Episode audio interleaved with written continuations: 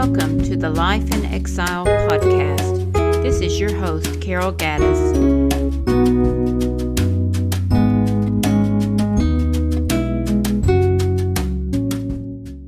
Transformed. For many who live in lands not their own, there is a piece of equipment that proves invaluable.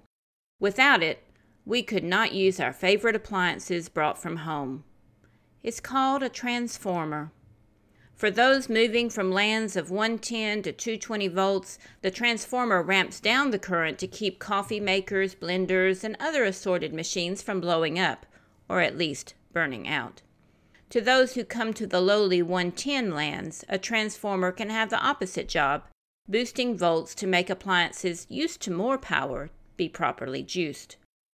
When not in use, it's a big, heavy paperweight.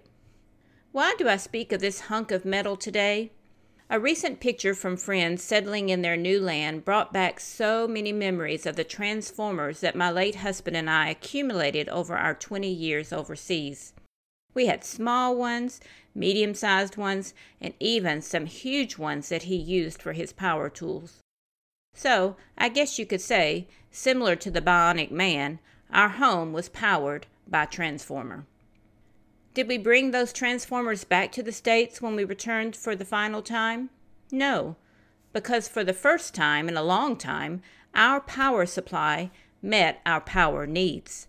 It didn't overwhelm or go erratic on us. A voltage regulator was yet another piece of equipment. No, the voltage required equaled the voltage provided.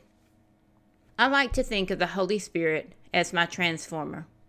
I'm so prone to live a low voltage life, lazy in my ways, oblivious to the needs around me. Then the Spirit gets hold of me when I take the time to plug Him in, and everything changes. I'm more alert to His prodding me forward toward Christ's likeness. I have higher sensitivity to see the people around me who are seeking or hurting. I'm emboldened in my witness and energized for service. That's until there's a short in my system or power is cut. That's what moves me to get back into the Word and prayer. Reading and hearing the words of God through study and fellowship restore lost connections and let the transformer do his work in me. Cross cultural service can make our spiritual voltage extremely erratic if we let it. Just doing everyday tasks can drain us physically and spiritually. Working with a people who are resistant to the gospel can take its toll. Meeting the needs of others when working with refugees or in high poverty areas can make our own needs rise to the surface.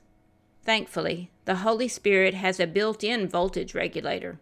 He's not only transforming us, filling us with His power, but He's helping us to maintain balance in life as well.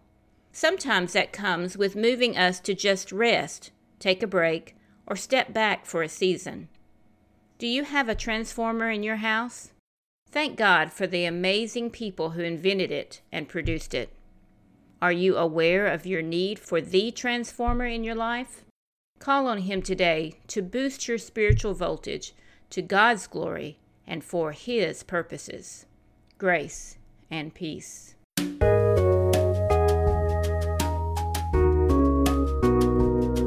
This has been a podcast of Carol Gaddis.